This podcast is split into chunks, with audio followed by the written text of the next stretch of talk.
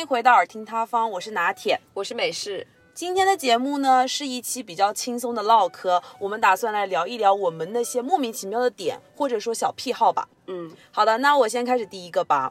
第一个呢，我想说的是关于洗手方面的，就是很爱用洗手液洗手，总是觉得手有点不干净。因为大家的话经常会说吃饭前要洗手，然后上完厕所要洗手，但是我的话是属于平时好多人不洗。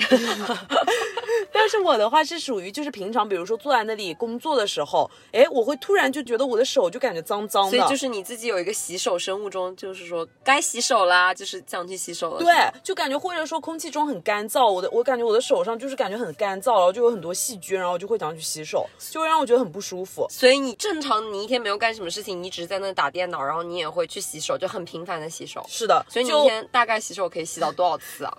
大概一天可以达到十几次要用洗手液洗，而不是单纯的清水洗。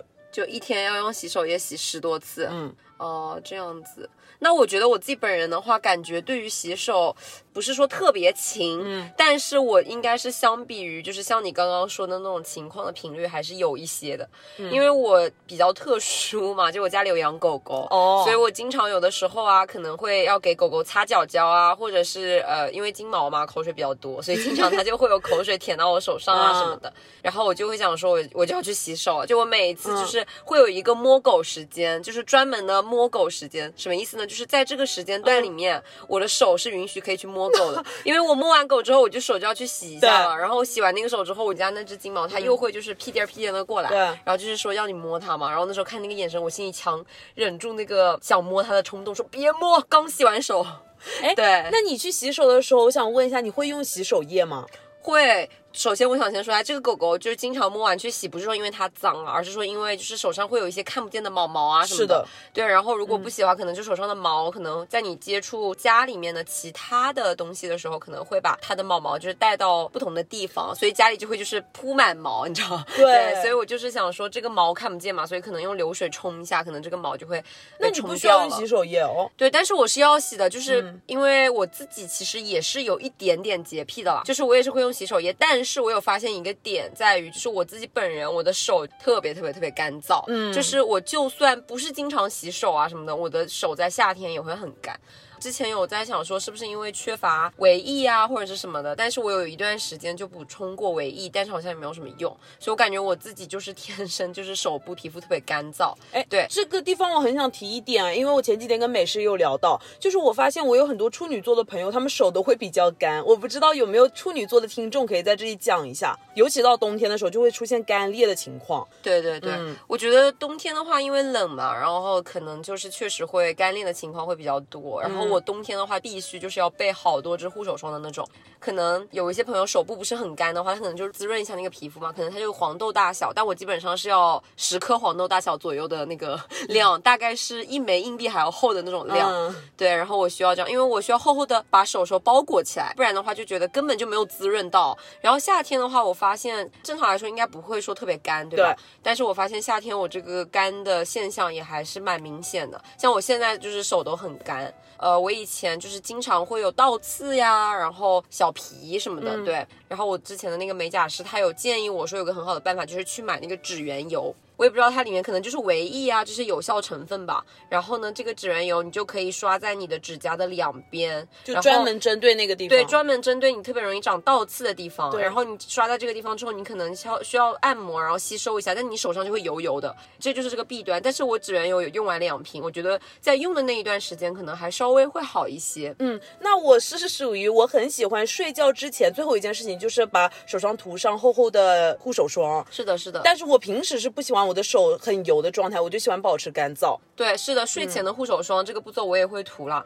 但是我更多的就是采取了之前我小姨有教给我一个办法，她的话就是自制手膜，因嗯为大家肯定都知道市面上会有很多那种已经做好的手膜在那里。售卖像面就是可能膜一样手套一样的那一种，但是我经常定期的去囤面膜，我就已经很难受。因为我这里说一下，我是一个特别讨厌囤积的人，什么意思呢？就是我一定要手头上，比如说面膜吧，就我一定要用完，然后再购入下一个。我不喜欢它一直囤在那里。如果我看到我的面膜超过二十片，我就会开始规划，我每周几要用两片，就用一个这种模式化的频率，就是套到公式里一样的那种频率把它用掉。真的，对，当它用完的那一天，我就会超级开心。所以我就很讨厌，就是说，因为你想，这个手膜、脚膜都是片状式的嘛，然后就想说，OK，那我像面膜一样，我买那么多囤在那，我看到它就好烦。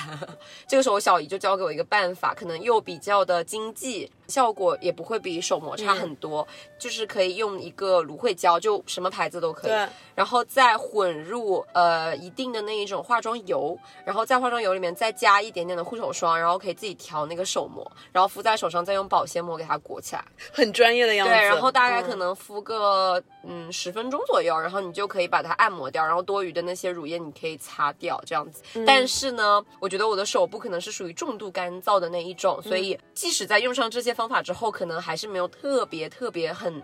明显著的效质的改变，嗯就是它到了一定的印记的时候，它还是会出现这样子的手部状况。我想给大家的建议就是，虽然说勤洗手是好事情，但是一定不要过度洗手。是的，是的，因为过度洗手好像特别会破坏你手部皮肤上面那一层油脂，就会导致就是皮肤越洗越干。对我也有在小红书上搜了，就是你用清水洗手是完全没问题，但但是如果用上洗手液的嗯话，就会比较不好一些。但是其实用清水洗手的话也会很干哦，因为我有实践过。哦就你之前有问我说有没有用这些洗手液什么的嘛？因为洗手液我感觉很多都是碱性的，对你用上去之后它可能会更干。嗯，但是我就尝试说，OK，那我就忍住，我就不用洗手液，我就用清水冲，效果是一样的嘛。但是我冲完之后我擦干，我发现就是手还是会有比较干的情况。嗯，那我的第一个莫名其妙的点呢，就是在于我感觉我自己本人特别喜欢在压力大的时候打扫房间，嗯因为我就感觉打扫房间从一个拨乱反正的感觉中得到一种压力的释放。哦就是我觉得就是房间乱乱的，然后一点一点把它打扫起来，就是让所有的物品回到它们该在的位置上，嗯我就觉得特别的舒压。但是这个好像在心理学还是什么的层面上来说，确实是有它的依据在的。就是当你周围的一些东西恢复了它原有的秩序感了之后，你心情上确实会得到一个愉悦的。嗯，虽然说我觉得我自己本人的房间算不上说哦、就是干净到一点灰尘都没有了。嗯，我是一个特别的 矛盾且统一的人，我感觉，因为我的房间一定是有狗毛的，但是我竟然允许在有狗毛的房间里东西摆的整整齐齐的，就是我的物品一定要在它该在的位置，是什么意思呢？打个比方，口红，我不一定它一定要按照什么口红的颜色排列啊，不一定说这一格放什么散粉啊，下一格放什么，但是我一定要就是把它们所有的空间位置就是凑的刚刚好，就就是你在有一种那个地方自己的，对我有自己的一套搭，嗯就是 规制东西的，就是自我的一套方法。就是我觉得它该在那个位置，它就必须要待在那个位置。比如说我妈到我房间来，把我这个卷发棒拿走，我立马就能发现。但是她可能那个卷发棒，他可能在一个很奇怪的位置。对，因为我特别喜欢那种田园风格那种收纳收纳篮就是那种去野餐用的那种野餐篮，然后我就会用它们来规制不同的东西。因为我自己就是空闲的时候比较喜欢画画嘛，然后我就有很多那种呃画笔，然后可能会有一些就是材料就会放在一些野餐篮里，但是很奇怪哦，你猜那个我会放到哪？嗯，一般人可能放在柜子上。对，我会放到床底下。这就是我自己的一套。嗯然后每次我妈到我房间来，因为她用那个扫地机器人来吸狗毛嘛，然后那个机器人它可能到床底下的时候，它就会被那一个篮子堵住，然后每一次就会发出警报。我妈这个时候就会怒吼说：“你怎么又把这个放在床底下？嗯嗯就不知道收拾一下吗？”然后我真的就在想，我真的有在收拾，因为这个就是它该待的地方。对，然后我就觉得很多人都会说，OK，那你这么喜欢整理，你一定有洁癖吧？没有，就狗毛很多。对，经常每次来见我的时候，他的衣服上、裤子上就全部都是狗毛。就我已经有梳理过了，但没有办法避免，对，所以后面就直接干脆摆烂。就是我觉得狗毛是可以的，完全没问题。嗯而且我睡觉的被被上有狗毛也 OK，但是就是说所有东西都必须待在它该待的位置，不然我就很生气。我就觉得这个生活好起来的速度就会慢一点，就不知道大家理不理解我的意思。就是我就会在想说，算了吧，毁灭吧，生活不会好了。对，然后我比如说晚上洗了个澡，神清气爽，我就说 OK 整理一下，然后整理完之后，去他妈的，明天肯定会好。就这种精神状态反复横跳，精神分裂对，但是我的房间百分之九十的时间应该都是还蛮整洁的，剩下百分之十就是可能我状态不好的时候它会乱一点，但是我会马上调整一下。对，明白。那我自己这边压力大的时候的话，我会比较喜欢给自己一个放空的时间，就是我会追追剧，看看那种慢综艺、电视剧啊什么的，就感觉说有点像，哎呀，那一团生活真的是一团乱麻了。OK，我就到另一个世界里去追求片刻的安宁的感觉。就是你想逃离有一个精神世界，对，会想从电视剧啊、娱乐生活里面暂且的放松出来。哇，那我感觉我的点跟你稍稍有一点不一样哎，因为我觉得在我这里的话，追剧啊、看综艺啊，然后看美剧啊，都是在我哎心情很不错、美美哒，哦然后我想看一下我就是属于那种心情不好的时候，连电视剧都看不进去的人。这里跟大家浅浅提到一点，就是我又重新去测那个 MBTI，因为我之前都不怎么关注，嗯，然后最近有刷到很多就是 MBTI 相关，哎，突然引发了我的兴趣，然后我就说 OK，那我们就再去测一个。然后我有测到我是 E ESTJ 和 E ENTJ 占大头了，然后有一点点的 ISTJ，、然后我就发现这个 E ENTJ 感觉还蛮吻合的。我看到有一些朋友发，就说好像是属于一种即使心情在很差的时候，也要边哭边完成自己任务的人。我真的觉得很现实，嗯就在于有的时候可能啊，我跟我妈吵架了，然后我这手头上可能还有作业没做完，然后我就会一边哭一边说好委屈。然后这个时候有一部分朋友肯定说，管他什么作业不作业的，不管了，先伤心起。我就是属于那种好伤心、好委屈，不管了，作业先写完。就是我觉得工作是工作，生活是生活。如果在我的生活上我的状态很不好的时候，然后我的这个工作如果还没有按照我的计划完成的话，我就觉得是双重的重创，嗯我就会感觉状态更糟。嗯但是如果当我一边哭一边又完成了今天指定的任务的时候，我最后就会松一口气说，OK，没关系，生活糟了，但我工作至少完成了，对，就就至少有一些些慰藉。对，嗯就会有这样子的感觉。对我经常的状态就是属于先做完，先做完再伤心，不着急伤心，我先把手头的东西做完，然后做完之后，我就发现没那么伤心了。嗯。嗯，那还不错哎。这个我感觉是我蛮莫名其妙的点，对，不知道大家有没有跟我一样的朋友？因为我发现我身边有跟我相同性质的朋友还蛮少的，嗯，嗯，好的。那下一个我比较莫名其妙的点就是，我会对手机上或者说是电脑键盘上一些灰尘，我会特别的 care。就是我不知道大家有没有发现，当你的手机在太阳底下的时候，你就会发现它的那个表面屏幕上会有很多白白的一颗颗的，应该是灰尘吧？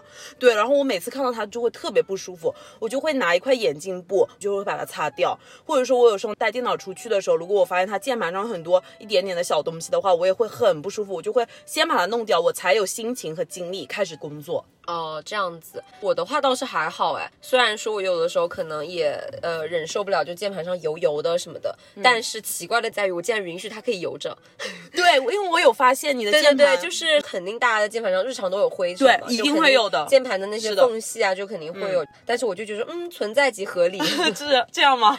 对，因为嗯我当时就觉得说，弄掉之后它又会出现，所以就不值得去弄。哦，那确实是我的癖好了。那我就是属于一定要至少在这一秒我看到且不舒服的时候，必须要先用餐巾纸或者湿巾把它是我有处理掉。我有观察到你的电脑屏幕很干净，嗯但是问题是在于应该很难打扫吧？因为我发现电脑的键盘缝隙真的是一个很难清理的地方。嗯，是很难清理了，但是我还是会尽最大可能且花一些时间，然后每次看到不舒服的时候就一定要把它清理掉。所以你的电脑就是经常定期洗澡。嗯，对。哦那我的电脑真的好脏。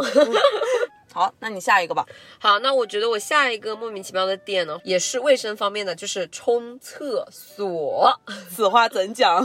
很有意思的一件事情啊，就是我以前有在网上冲浪的时候看到一个情侣的案例。什么案例呢？就是有一对情侣，他们闹分手。那个男方他可能说最受不了女方的点，就是在于婚后，他每一次回家的时候，他老婆都会唠叨他，让他把马桶盖关起来冲厕所。对然后我那个时候看到说，嗯，咯噔，世界上怎么还有跟我一样的人？嗯，就我非常介意冲厕所的时候马桶盖有没有关。哦，因为你知道为什么吗？嗯就是我我之前好像很早的时候有读到过，是说有研究表明，就是你的厕所冲水的时候，那个水压它是可以把那些污秽的东西溅出来的，但是你看不见。嗯然后那些细菌它就是会遍布到你的厕所，整个都是。对我有听说，就是它会一飞冲天的感觉。对，然后嗯相当于就是我自己脑海里有一个那种 VR 眼镜一样，我每次冲的时候我就说，就仿佛那个厕所里的细菌在跟我说我要来啦，快跑！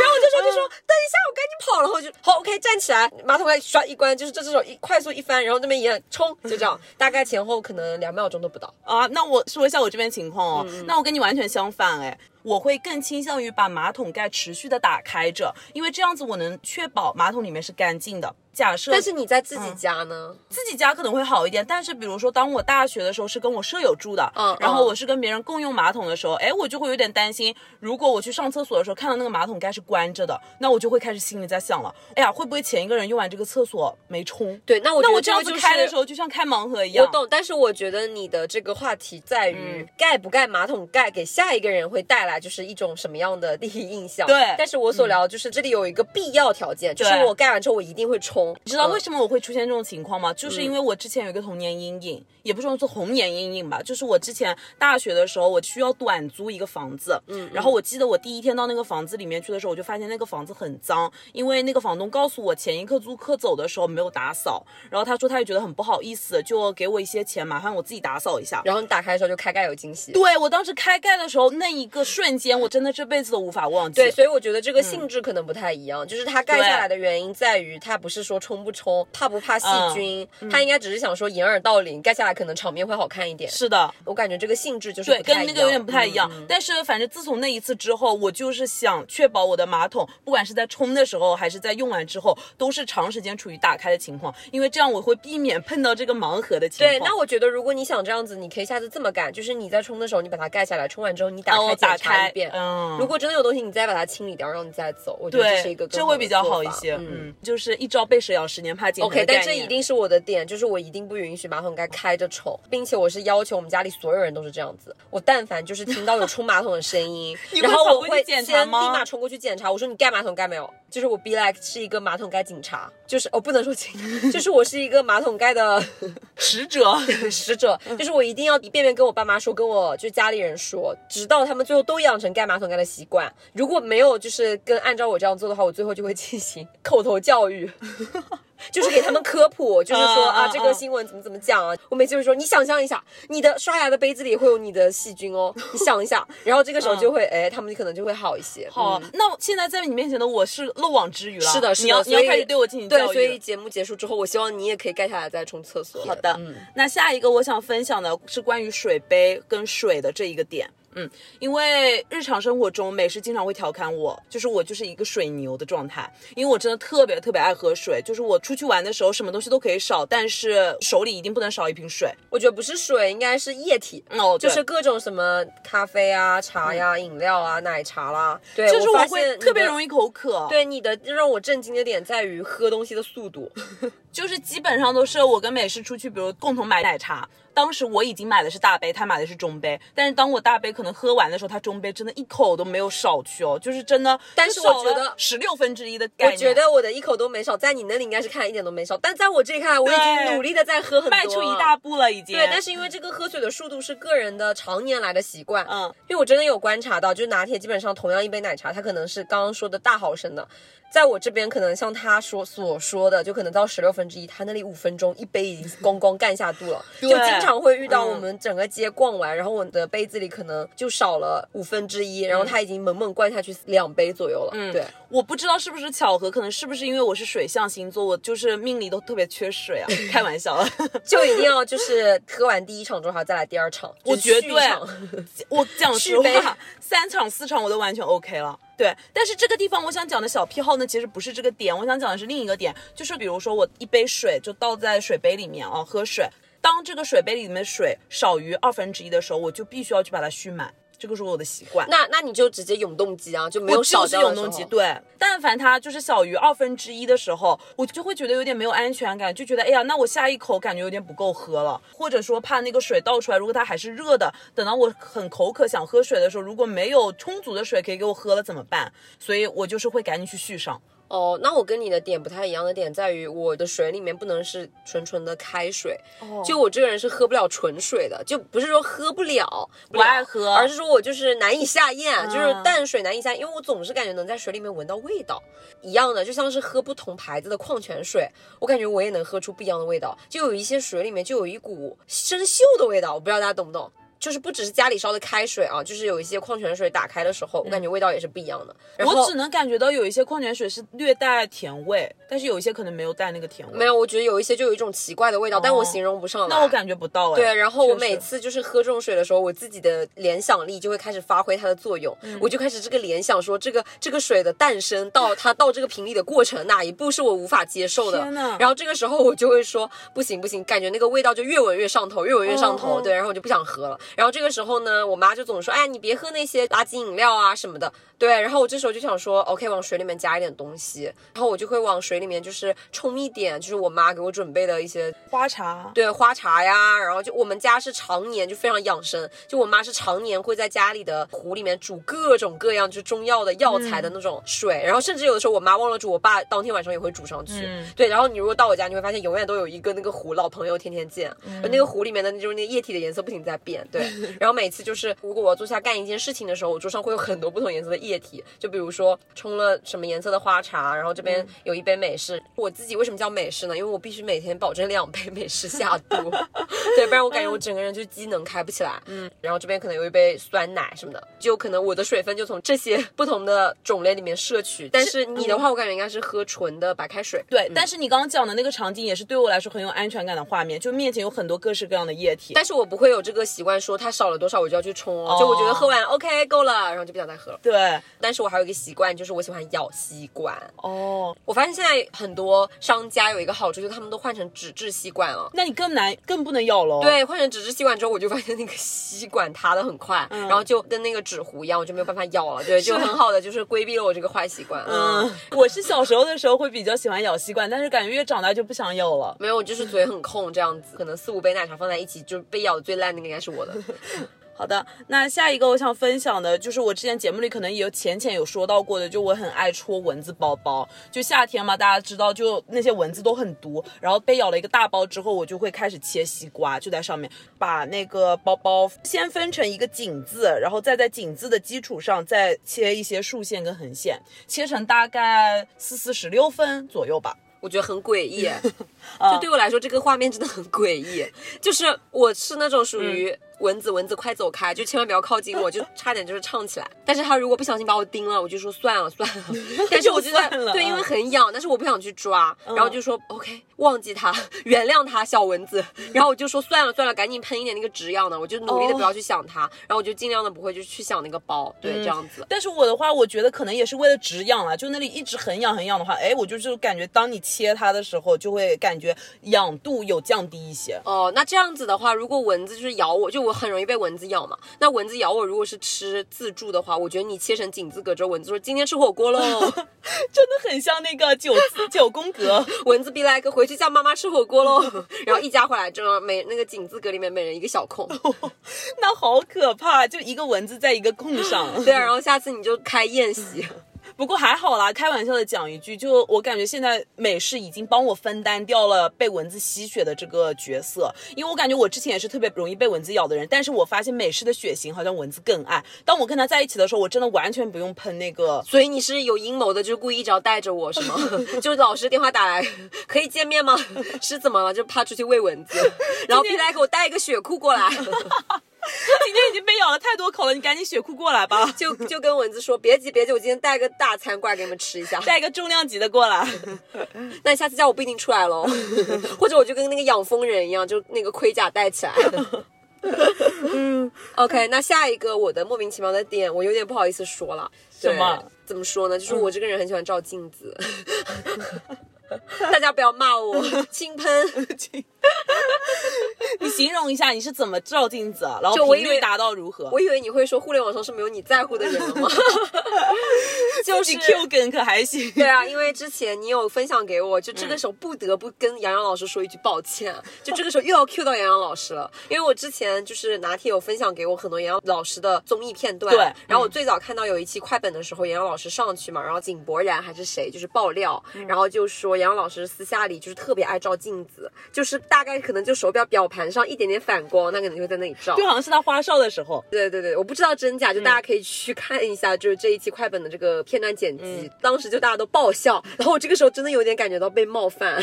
怎么了？你也就很爱照？但我没有这么夸张啊，就是我觉得这个行为举止，就是在外人，就是一旦这个场合上有第三个人或者我不熟的人，我就会收敛起来。嗯，就我不会让别人发现我很爱照镜子。嗯，对。然后，但是我在家里自己在那坐着的时候，我一定就不论是上网课，对，还是干嘛，就我一定一定要放一面镜子在我面前，然后就是上到一半，老师突然讲了一个什么点，他说对吧？然后我就说嗯对，然后抬起来照一下。就是你会确保那个镜子是你能抬眼就能照到，就最轻松就能照到的角度。对，然后我还可能就是左右摆一下，就是看一下角各各角度是不是最美的角度。不能这么说啦，就是状态还行吗？状态还行，嗯，确保状态今天还行。对，然后我有的时候就是真的很不好意思说，网课嘛，上到一半，中间肯定中途可能会有一个十分钟的休息，然后这个时候呢，我就会说 OK，去洗手间换一面大一点的镜照一下。真的，真的。然后你在那洗手间站十分钟？不是，我在洗手间站十分钟，然后就是换一下灯光，然后照一下，然后照完之后再回去上课。然后除了这个以外，我觉得就是我有的时候真的很难按耐住自己照镜子的那股冲动，就不是说因为什么啦，就是我在家邋邋遢遢时候，我也很爱照镜子。而且我跟你讲，我特别想的就是我坐在那个地方打电脑的时候，面前放了一面镜子，我背后的就高高的那个柜台上，我也放一面镜子，确保我一扭头又可以照到那面镜子。好吓人啊！然后身边有五六个镜子就能照是吗？同时？那倒也没有，就两个。就够了，然后就够了。多买镜子很费钱，两个机位就已经够了。我比较抠啦，然后然后就是怎么说，我就有很想照镜子，就按耐住自己。尤其是这个欲望什么时候更强烈？就是有的时候出去，哎，有什么饭局，然后就跟朋友聚一聚，然后可能去那种什么商圈啊，什么时候特别想照镜子，就一定要确保一下自己状态行不行。然后你知道吗？一般那种商场的洗手间啊，或者广告牌，它都会有一个倒影。我你知道，我就这时候有熟悉的朋友在的时候，我就会说 OK，大方照一下。然后如果是不熟。的朋友有第三方朋友在，我就是一定要极力的按耐住自己。然后这个时候我还是会想说余光看一下吧，就一眼就一眼，偷偷的看一下。然后余光看一下，然后就说哎不对不对，我这发丝不对。然后我就说 好想倒回去再仔细看一下。但这个时候不行，就会被发现。然后假装拿手机。对，然后这个时候我就会去洗手间。但是这个时候是最尴尬的，因为你知道大家就是女生嘛，就是很多人就是上完洗手间之后都会在那个梳妆台那个地方稍微照一下。对。但我这个时候发现我的齿力感是很低的，就是平常私下那么爱照镜子，到这种公共场。合可以大方照镜子的时候，我就会说，哎，好丢人。这个时候我要是在那个地方整理一下自己的仪容仪表，仪容仪表的话，我就觉得好作呀。然后就说算了算了，不照了。但是这个时候我会假装说多洗两秒手吧，多看两下。对，然后这个时候你知道我最快乐、最放飞的时候是什么吗？就是整个洗手间里面没有洗手的人，这个时候我就可以趁着那个保洁肆意的，趁着那个保洁阿姨不在的时候，我赶紧肆意的照个五分钟。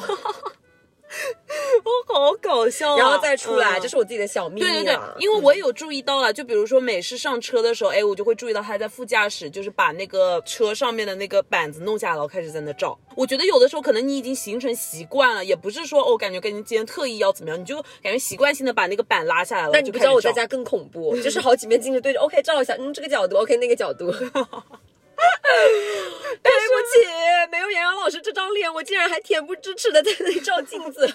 但是没有，因为我发现还挺多的，你知道吗？就是我高中的时候，因为那个时候我记得我跟美诗是坐在倒数第二排、第三排吧，然后我可以看到就班里的女生，我发现还挺多女生是这样子，就会摆一面很小的圆圆的小镜子，然后在自己的左前方啊什么的，然后就会看见很多女生会上课上着就会看看那个镜子。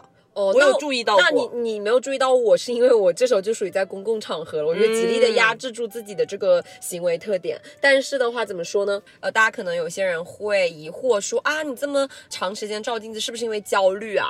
我告诉大家，不是。我是分两种心理状态的。第一种状态，我去商场照镜子，我可能确实是想让自己保持一个更好的状态，确保哎我的这个发丝啊什么的就严丝合缝，就是每一根头发待在它该待的位置。对，然后就是肯定就会有一些就是说，哎呀，给自己心理上一种压力，就说，哎呦，现在这个行不行啊？就这种感觉。但是我说实话，我在私下的时候，自己在家照镜子，超级无敌享受，真的就是无敌享受。就是我感觉，如果是前面我说舒压方式的话，照镜子也是我的一种舒压方式。就是我每次在家里。上网课的时候，可能就觉得好烦、好累、好困，然后一抬头看，照眼睛，OK，perfect，然后继续，很享受。谁能懂啊？就是大大胆猜测一下，是不是觉得自己的状态 OK，那就觉得哦，这个生活很愉悦，一切都很顺利，很美好。对对对对，啊就很快乐，就觉得哦太棒了这种感觉，然后就照一眼啊，满足感又往上提十分。不好意思大家，我不是普信女啦，我不会在外面就是这样子，但这是我自己个人的习惯，尊重好吧，尊重祝福。但我觉得 我自己这个 Q 梗，但我觉得这个癖好很好啊，因为你每照一下，你对你自己的认可、自信以及愉悦程度都增加，这样子不是很轻松吗？就是很小的一个点，就是让你迈出一大步。真的吗？嗯哇，那听起来好像还真的是蛮没成本的。好，那下一个我想分享的是关于字，就是写的那个字。字嗯我对于那些充满着社会气的字迹会比较爱，不是说那些写的特别好的板正的字，而是说那一些写的有点像那种大人模样，就甚至有一些 连笔把。头发梳成大人模样，就是你知道这种连笔在学校的时候最会被老师骂，写的这么潦草，给我叫家长。对，就是那一些会被老师骂，有一些连笔略略有一些潦草，像草书，然后感觉就是很像那种社会上出了社会之后，在工作场合会写的那种字迹，是我特别特别爱的。我反而不太满分作文里经常会出现那种特别工整的字迹那没有，我。觉得应该是应试要求吧，就是、呃嗯卷面分会更高一些，就可能会有这些相关方面的因素。但是我觉得我自己本人还好，就是我对字迹上来说没有什么特别的关注很关注，哦也没有什么很在乎的点。觉得那可能在你那里字写的好的人会比较加分吧。哦，是的，在我这里真的是，我发现当一个人写那个字的时候，我潜意识里就会把他这个人的个性与他的字形成对应。就如果一个人字写的特别特别工整的话，哎，我可能就会第一反应就觉得说，嗯，他这个人应该是不太会胡来的那种人。哦嗯，但是如果有一个人字写的这种比较社会气的话，我我就会觉得他这个人好像还蛮成熟的感觉。所以这个也有什么心理学的因素在里面吗？我之前听那种刑侦学的字迹分析师，好像是说这个字迹跟一个人的特点有挺强的关联性的。嗯，对我来说，我倒不会觉得说字写的多好，就在我这里加分。我觉得倒还好了，可能是因为我自己本人的字就很像小学生吧。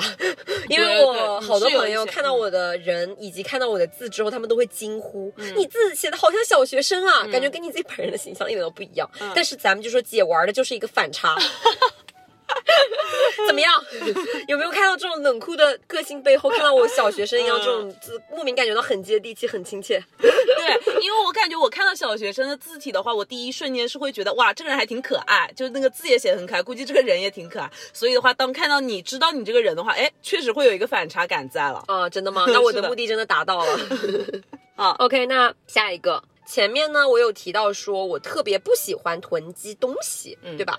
但是哦，这里是有条件的，我们这里分情况讨论，有没有感觉像在做题？怎么样，大家 ？OK，先写个解，姐，情况一 就是对于没有用完的东西，还没有拆封用的东西，我受不了囤积。但是如果对于用完了的呢，我就会有一种成就感。嗯对于这些用完了的空瓶，我就把它囤起来。全部收起来。呃，不是全部收起来，我这个收是分到了一个年终，我做一个自己的用品年终总结的时候，这个用品的年终总结是对我自己而言的，然后我就可以回去复盘一下，说用了这个卸妆膏一点都不好用，但我就把它留着，提醒我下次千万不要买了，下次看到这一类的广告的时候，千万不要冲动消费。嗯，然后再如果遇到一些，比如说特别好用的东西，然后我就会把它放起来，就会说，嗯，提醒一下自己这个面膜特别好用，我下次还是会购入它哦。所以你就是只会囤那些好用的，或者说很不难用的。难用的，然后中间有一些没有必要的或者的。还有一种情况，就是在于说这个东西它真的就是需要用很久。就你知道有一些就是可能护肤品它的毫升数容量特别大，然后你呢又不是说天天用它，你就可能皮肤状态特别敏感呐、或者是有特殊时期的时候你去用它，然后这样子的时候呢，用完它的那一天，我就感觉成就感拉满，就感觉达成了一项任务，这样子。明白嗯，但是我的癖好在于，不是说只囤护肤品的这个空瓶啊，化妆品空瓶，我是就是所有都囤。就打个比方，我吃东西的时候有黑巧，然后我可能这个黑巧买不同的牌子，我做完空之后，这两个黑巧我都会买，对，然后我就会把这两个黑巧牌子的壳都留下来。那你这些东西都放在哪里啊？这么多地方，哎有地方放你这个空瓶吗？这个时候来了，我有专门的一块区域，把这个囤好的这个空瓶放在该待在它的那个篮子里，并且这个篮子是那两个独有的。然后我会把这个空瓶按照瓶子的形式，按照盒子的形式，把它见缝插针的所有的整整齐都码好。操！天哪！对，这个可能是你不知道我背后的点。我理解不了哎，那你要到什么程度之后才去扔呢？因为你不可能一直一直囤下去吧？年底结尾啊。哦，年底结尾。对，年底年底结尾的时候，或者是哎，我到了换季了，就可能从这个夏季步入秋季了。OK，我可以做一个总结，然后我可以提醒一下自己，什么东西千万不要买，什么东西一点没用。所以我觉得我在这个消费陷阱这一块，可能还是有一点点发言权。嗯，那我能懂这个用完的成就感啊，因为我也是属于那种就哎，比如说我今天用这个乳液，我当把它用到最后一刻，全部用完，刚刚好用完了之后，我是特别享受那个成就感的。但是我跟你不一样的一点是，我不会把它囤积起来，不会把空瓶放起来，而是我会更享受把它扔掉的那个过程，就是家里用完的东西就扔掉，然后东西越来越少，就是比较精简的感觉。我懂，我懂。对，但是呢，我觉得扔东西的时候爽是爽，嗯，但是呢，我把它囤起来，在年底的时候一块儿扔，就是扔一样东西和扔十样东西带给我的那个快乐的效用，嗯，我觉得可能是同时扔十样东西给我的效用更爽，并且除此以外，在囤他们把他们哎又整理他们空瓶的过程中，然后往里面添我战利品的过程中，这个过程又可以带给我一部分的爽感，所以我就觉得说加在一起这两个的快乐效用更高，比起一次性单个扔掉。那我下次可以尝试一下，可以。好，那刚刚听你有提到快递，我这里想分享一个小点，就是我会特别享受自己打开快递的那个过程。有的时候因为快递寄到家里嘛，然后我爸妈就会帮我先把快递打开，然后比如说我今天买了一瓶防晒霜好了，然后他们就帮我把整个包装拆开，只留一瓶防晒霜在那里，那我就会很生气，因为我是特别享受 扒快递衣服的过程。对，我就特别享受我从拿剪刀开始剪掉那个快递的封条，然后到打开，然后看它里面有什么东西，比如说它有些商家会给你拿一些信，包括把包装里面所有的东西、所有的成分，我都一一 check 过之后，然后再把它们扔掉啊什么的，或者保留下来，我会特别享受这个整体的过程。但是如果就是我爸妈帮我全部都拆掉，只留下结果给我的话，我就会不行。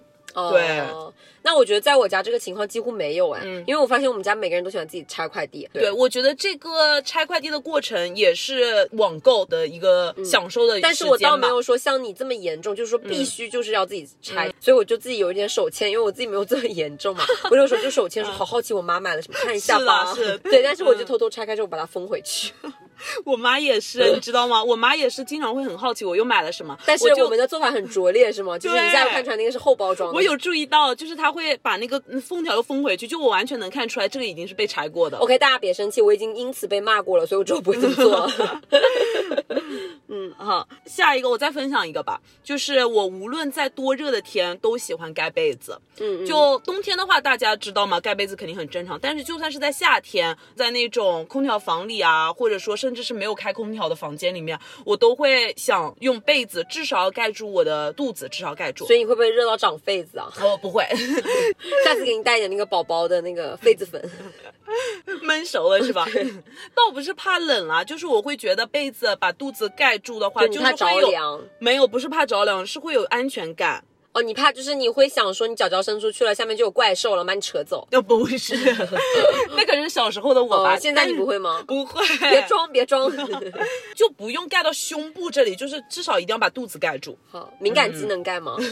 呃，什么皮肤都能盖，什么肤质都能盖了。好好好。那我下一个莫名其妙的点就是，我真的很不喜欢在学校上厕所。你说的学校是指就是以前校园时期，是吗？对，校园时期简直就是每一次的如厕时间，真的就是我最难熬的时候。嗯，对。但是我发现我的身体也很听话，跟着我调整好了一个属于我自己的厕所生物钟，就是在于每天早上的时候还没去学校，我该上的应该就会上掉。哦，我也是喜欢这样子。对，然后我确保我今天一整天在学校里我都不会上大的厕所，就不知道大家懂不懂？就是在我看来，我觉得上厕所的氛围感特别重要。我懂那种感觉，就是如果你的这个。氛围感没有达到的话，就感觉好像这个机关不会被触发。嗯，这么解释大家可以就是浅浅的懂一点吗？对我的话，不只是学校啦，就是当比如说去朋友家的时候，我也是没有齿力上大的厕所的，就是去陌生人家里，所以我真的很羡慕那种一到外面就到陌生环境就可以在这一方面很快速的、很快速，然后并且很照常的那种情况的朋友，对，特别羡慕。我也我也是不行。好，那接下去我想说的就是，我特别喜欢闻医院的消毒水的味道。我不知道是不是因为小的时候去医院，然后对那种味道产生了一种安全感的感觉，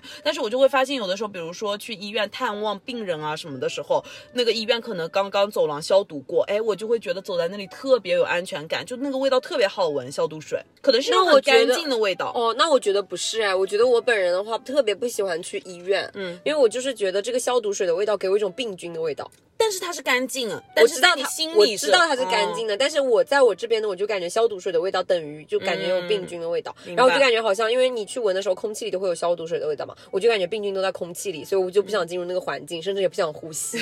对，嗯，你都会偷偷憋气。不是，我会戴一个口罩。哦，嗯，对，我会发现我对这种奇奇怪怪的味道还会蛮喜欢。还有一个味道，就是我不知道你有没有闻过，以前上初中、高中的时候，不是开学第一天经常会发下很多练习册嘛？那种练习册里面，你把它打开，就也会有那种书香的味道。哦，那我跟你讲，我喜欢什么味道？就我喜欢新车皮革的味道。哦，就是我发现，哎，我小的时候坐我爸妈的车，就比如说刚买的时候，它新车上去都会有一股皮革的味道，而且我发现每一辆新车皮革的味道还不一样，我就特别喜欢我爸妈新车。皮革的味道，但是我发现，哎，做了一段时间之后，可能是嗅觉中枢意识硬，再就是它可能渐渐的就开久了就消散了，所以那个味道后面就没有了，就是很舒适的感觉。嗯，好。那下一个我想分享一个我们两个人应该都有踩到的一个癖好，对，就是我们两个人都不太爱吃披萨的边边。哦，我知道有一些人他不喜欢吃鸡蛋的黄，有一些人不喜欢吃鸡蛋的蛋白，但是我个人我不喜欢吃比较厚重的面粉制品。怎么说呢？就是比如说这个披萨的边边很厚，我不喜欢吃。然后包子的最上面那个硬硬的揪揪，我不喜欢吃。嗯，在我这边的原因可能是因为我觉得那个地方没有馅儿，就感觉太干了，然后就只有厚重的面粉嘛。就感觉没什么味道，不是很好吃。那我是觉得味同嚼蜡，所以我不喜欢吃，就没有，也是跟你说一样没有味道。对，所以我每次其实我很爱的就是去必胜客的时候，都是点那种薄脆披萨，那个是我最爱。哦，我也是薄脆披萨，对，这个时候不是一样。对，然后因为我们这个地区还会有一种特别的小吃，叫做玉府。用我外婆的话说，就是叫三角风，因为它跟那个饺子有一点像，又有点不像。它比饺子的皮更厚、更滑、更弹。嗯，但是呢，它里面的馅儿可能跟饺子差不多，然后形状它是三角形的，就有点像那个湖里面的菱角。哦，黑色的黑色的菱角就是那个形状，然后里面是白色的。对，但是我外婆的玉府她做的是灰色的，然后很就很像是大家去吃麻辣烫的时候那种丸子的水晶包的外皮质感，然后里面的馅儿就小小的一颗，比饺子的馅儿小多了，可能大概只有二分之一左右。然后我小姨特别爱吃那个，就每次烧的时候就啊馄饨啦、饺子啦，还有一个玉府，就我小姨都会选那个玉府。对，好。那下一个的话，就是刚刚美式又提到的 MBTI，然后因为我是 ESFJ 嘛，然后我这边有一个可能是专属于这个类型的人格的特别的癖好吧，就是我们的洗头会去匹配那个行程安排。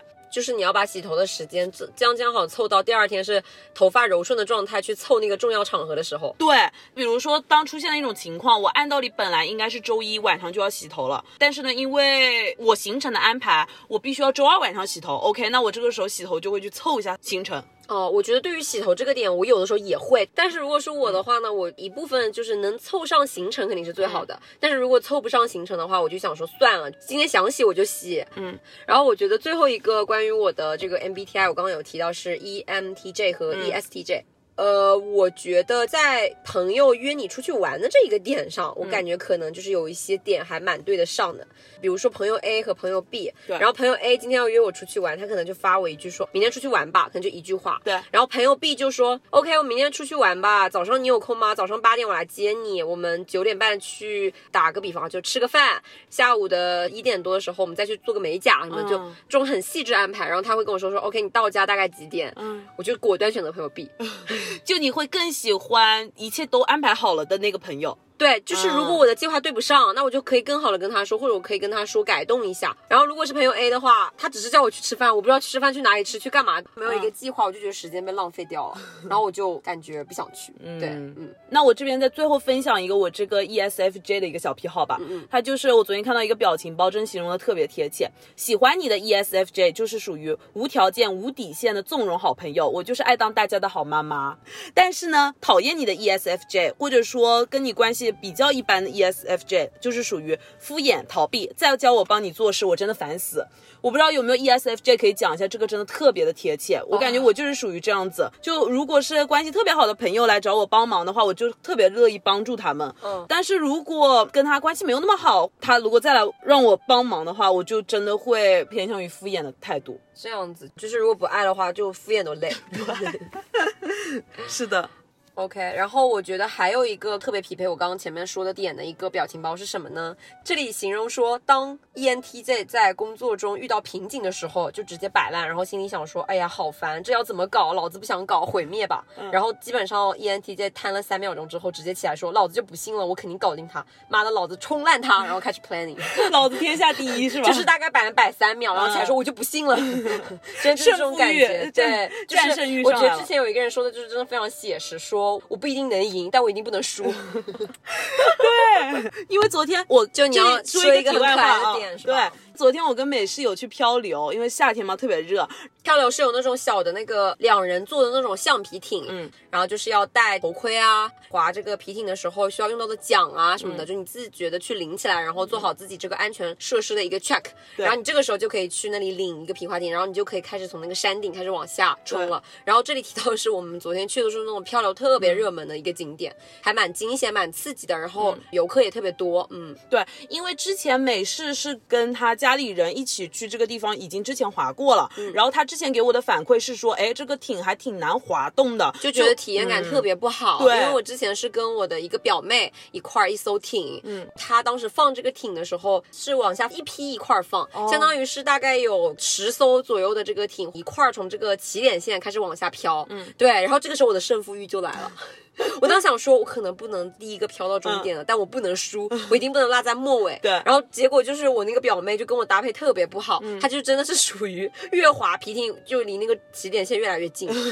就往回是吧？往回旋转着。对，然后挣扎了大概别人滑一个半小时，我们大概滑了两个半小时之后，就工作人员都很无语，哦甚至连勾都不想勾我们。然后我就疯狂在那个输出，我说快滑，我们要最后了，然后一直在说。然后我表妹就可能有点急吧，我们就当时就真的是最后一个，就真的很 sad。然后我整个人就很 down 那天，我就在想说，OK，下次再也不来了。然后调整了一段时间之后，我就不信了。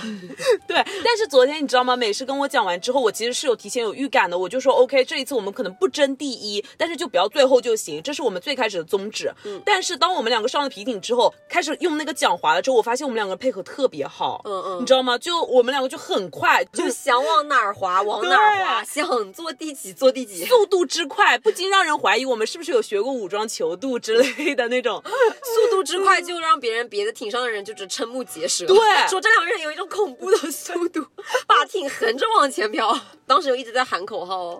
所以我们后面胜负欲就上来了，就渐入佳境之后，我们就说 OK，今天一定要得第一，所有人第一。然后你知道吗？就夸张到到旁边有两个男生一起在飘，他们摆烂飘到我们旁边的时候说：“没事的，没事的，你们慢点，你们肯定是第一。”对。就休闲项目，在那里较真什么？对，特别逗，就是美式甚至还就是跪在那个 船桨上，开始左右开弓，然后说给我冲，然后我过一会儿就说 OK，我调整一下航向，给我加速。我真的昨天就是滑到真的手都很痛，你知道，今天有点举不起来。然后就是没办法，就必须在那里搭配我的那个口号，是吗？对，但是昨天体验感真的很不错，因为你大家知道吗？到后面渐渐下起了大雨，我们就在那个雨中就开始在那里滑，就感觉仿佛与世独立、与世无争，就是世界只有我们一周两人。滑到了世外桃源的感觉。，对对对，但是我想说一下，就昨天我们顶着那个暴雨，然后滑过去，然后因此我身体抱恙，就直接开始低烧。那我好像那种金刚啊，因为我今天就是安然无恙。对，那我最近可能是工作太累了。对，嗯但是我反正回忆起来，昨天真的各个感官上面的体验都是拉满。所以你就很推荐大家，就是一定要碰到下雨天去滑，是吗？真的就是体验感绝佳我跟大家说流速也会更快，也会更刺激。对，然后反正昨天的那一场雨就比依萍跑出去的那一晚都要大。你好夸张啊！那一瓶淋完雨有发烧吗 我不知道。？OK，那我们今天的节目就到这里啦。好，感谢大家收听耳听他方，我是拿铁，我是美式，点个关注不会迷路。我们下期见，拜拜。拜